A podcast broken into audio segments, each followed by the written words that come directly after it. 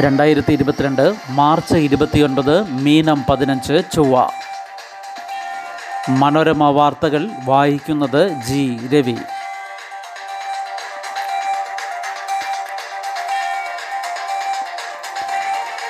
Silver line തടയാനാകില്ലെന്ന് supreme കോടതി സാമൂഹികാഘാത പഠനം തടയണമെന്ന ഹർജി തള്ളി. സിൽവർ ലൈൻ വേഗ റെയിൽ പോലെയുള്ള അഭിമാന പദ്ധതികൾ തടയാൻ കോടതികൾക്ക് കഴിയില്ലെന്ന് സുപ്രീം കോടതി സാമൂഹികാഘാത പഠനം തടയണമെന്നാവശ്യപ്പെട്ടുള്ള ഹർജികൾ ജസ്റ്റിസുമാരായ M R Shah B V Nagarathna എന്നിവരുൾപ്പെട്ട bench തള്ളി. കേസിന്റെ വിശദാംശങ്ങളിൽ ഇടപെടാൻ വിസമ്മതിച്ച കോടതി സർവേ തുടരണമെന്ന ഹൈക്കോടതി ഡിവിഷൻ ബെഞ്ച് വിധി ശരിവച്ചു. ജീവനക്കാർ ഇന്ന് ഹാജരാകണമെന്ന ഹൈക്കോടതി. ജോലിക്കെത്താത്തവർക്ക് ഡയസ്നോൺ അത്യാവശ്യത്തിനല്ലാതെ അവധിയില്ല. താൽക്കാലികക്കാർ ഹാജരായില്ലെങ്കിൽ ജോലി പോകും. വാഹന സൗകര്യം ഏർപ്പെടുത്തണമെന്നും സർക്കാർ ഉത്തരവ്.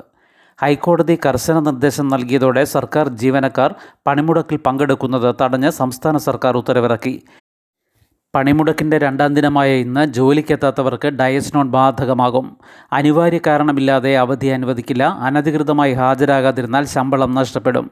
താൽക്കാലിക നിയമനം ലഭിച്ചവരാണെങ്കിൽ ജോലി നഷ്ടപ്പെടുമെന്നും chief secretary doctor V P Joy ഇറക്കിയ ഉത്തരവിൽ പറയുന്നു. സർക്കാർ ജീവനക്കാർക്ക് ഓഫീസിലെത്താൻ കലക്ടർമാരും K S R T C M ഡിയും വാഹന സൗകര്യം ഏർപ്പെടുത്തണമെന്നും നിർദ്ദേശിച്ചിട്ടുണ്ട്. ഇക്കാര്യം ഹൈക്കോടതി പ്രത്യേകം ആവശ്യപ്പെട്ടിരുന്നു. പെരുമാറ്റച്ചട്ടപ്രകാരം ഒരു സമരത്തിലും പങ്കെടുക്കാൻ സർക്കാർ ജീവനക്കാർക്ക് അവകാശമില്ലെന്നും അവർ സമരത്തിൽ പങ്കെടുക്കുന്നത് തടയാൻ സർക്കാരിന് കടമയുണ്ടെന്നും ചൂണ്ടിക്കാട്ടിയിരുന്നു. സെക്രട്ടേറിയറ്റ് സെക്ഷൻ ഓഫീസറായി വിരമിച്ച ചന്ദ്രചൂഡൻ നായർ നൽകിയ പൊതുതാൽപര്യ ഹർജിയിലായിരുന്നു ഡിവിഷൻ ബെഞ്ചിന്റെ ഇടക്കാല ഉത്തരവ്. ജീവനക്കാർ പണിമുടക്കുന്നത് തടഞ്ഞ് സർക്കാർ മുൻകൂർ നോട്ടീസ് പുറപ്പെടുവിച്ചില്ലെന്നും ഓഫീസിൽ ഹാജരാകാൻ വേണ്ട സംവിധാനം ഒരുക്കിയില്ലെന്നും കോടതി കുറ്റപ്പെടുത്തി. അതേസമയം ഇന്നും പണിമുടക്കുമെന്ന് എൻ ജി ഒ യൂണിയൻ അറിയിച്ചു. ജോലിക്കെത്തുന്നവർക്ക് കലക്ടറും ജില്ലാ പോലീസ് മേധാവിയും സംരക്ഷണം നൽകണമെന്ന് ചീഫ് സെക്രട്ടറി നിർദ്ദേശിച്ചിട്ടുണ്ട്. എട്ടാം ദിവസവും പെട്രോൾ ഡീസൽ വില കൂട്ടി. പെട്രോൾ വില എൺപത്തിയേഴ് പൈസയും ഡീസലിന് എഴുപത്തിനാല് പൈസയും കൂട്ടി. കഴിഞ്ഞ ഒൻപത് ദിവസത്തിനിടെ എട്ട് തവണയായി പെട്രോൾ വില അഞ്ച് രൂപ ഇരുപത്തിമൂന്ന് പൈസയും ഡീസൽ വില അഞ്ച് രൂപ ആറ് പൈസയുമാണ് കൂട്ടിയത്. ഉക്രൈൻ റഷ്യ ചർച്ച ഇന്ന് ചർച്ച ഇസ്തംബൂളിൽ പ്രതീക്ഷയുടെ ലോകം. യുദ്ധം അവസാനിപ്പിക്കുക എന്ന ലക്ഷ്യത്തോടെ റഷ്യയും ഉക്രൈനും തമ്മിലുള്ള ചർച്ച ഇന്ന് തുർക്കിയിൽ നടക്കും. റഷ്യൻ പ്രസിഡന്റ് വ്ളാഡിമിർ പുടിനും തുർക്കി പ്രസിഡന്റ് തയ്യീബ് എർദോഗനും തമ്മിൽ നടന്ന ടെലഫോൺ ചർച്ചയിലാണ് ഇക്കാര്യം തീരുമാനിച്ചത്. വെടിനിർത്തൽ പ്രഖ്യാപിക്കാൻ കഴിയുമെന്ന ശുഭപ്രതീക്ഷയാണുള്ളതെന്ന് തുർക്കി വ്യക്തമാക്കി. നേരിട്ടുള്ള ചർച്ചയായതിനാൽ സുപ്രധാന തീരുമാനത്തിന് സാധ്യതയുണ്ടെന്ന് റഷ്യൻ വക്താവ് ദിമിത്രി പെസ്കോവും പറഞ്ഞു. ഇരു രാജ്യങ്ങളുടെയും പ്രതിനിധികൾ തുർക്കി തലസ്ഥാനമായ ഇസ്തംബൂളിലെത്തി. അതേസമയം വലിയ വിട്ടുവീഴ്ചയ്ക്ക് പുടിൻ തയ്യാറാവില്ലെന്നാണ് അമേരിക്കയിലെ മുതിർന്ന വക്താവ് സൂചിപ്പിക്കുന്നത്. ഉക്രൈനും വലിയ പ്രതീക്ഷകൾ വെച്ചു പുലർത്തുന്നില്ല. രാജ്യത്തിന്റെ പരമാധികാരവും അതിർത്തിയും സംരക്ഷിക്കുക എന്നതായിരിക്കും ചർച്ചയിലെ നിലപാടെന്ന് ഉക്രൈൻ പ്രസിഡന്റ് വൊളോഡിമിർ സെലൻസ്കി വ്യക്തമാക്കി. ഇന്നത്തെ ചർച്ചയിൽ നിഷ്പക്ഷ നിലപാട് അംഗീകരിക്കാൻ തയ്യാറാണെന്നും അദ്ദേഹം പറഞ്ഞു.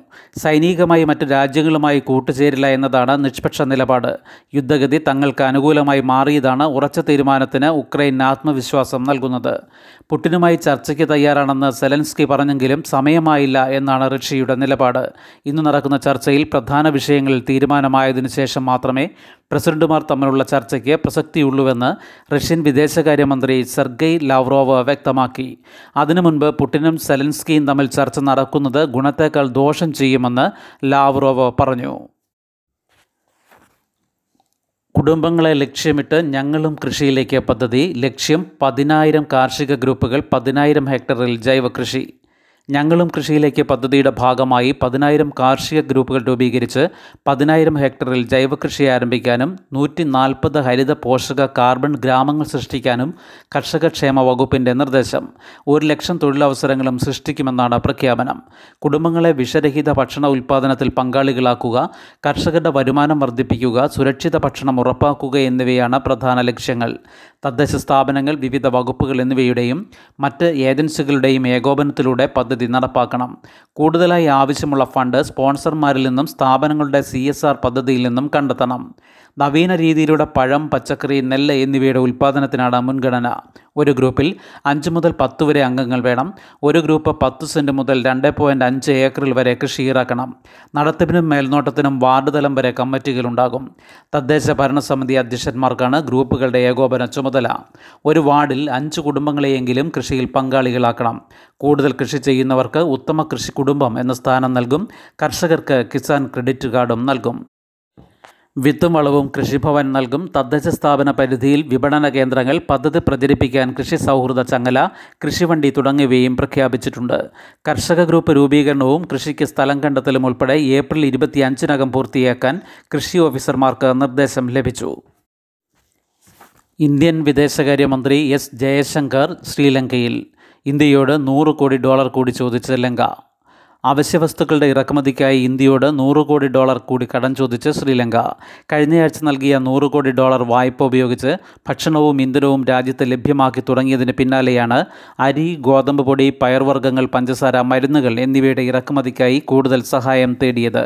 ബംഗാൾ ഉൾക്കടൽ മേഖലയിലെ രാജ്യങ്ങളുടെ സാമ്പത്തിക സാങ്കേതിക മേഖലകളിലെ സഹകരണത്തിനായുള്ള കൂട്ടായ്മ ബിംസ്റ്റെക് സമ്മേളനത്തിനായി ഞായറാഴ്ച രാത്രി ലങ്കയിലെത്തിയ ഇന്ത്യൻ വിദേശകാര്യമന്ത്രി എസ് ജയശങ്കർ ഇന്നലെ ശ്രീലങ്കൻ ധനമന്ത്രി ബാസിൽ രാജപക്സെയുമായി കൂടിക്കാഴ്ച നടത്തി.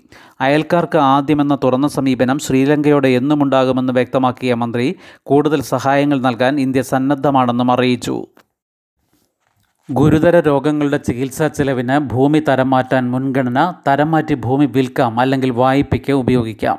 ഗുരുതര രോഗങ്ങളുടെ ചികിത്സാർത്ഥം ഭൂമി വിൽക്കാനോ വായ്പയ്ക്കായി ഉപയോഗപ്പെടുത്താനോ ഭൂമി തരം മാറ്റാൻ റവന്യൂ ഡിവിഷണൽ ഓഫീസർക്ക് അതായത് ആർ ഡി ഒയ്ക്ക് സമർപ്പിച്ച അപേക്ഷയ്ക്ക് മുൻഗണന ലഭിക്കും.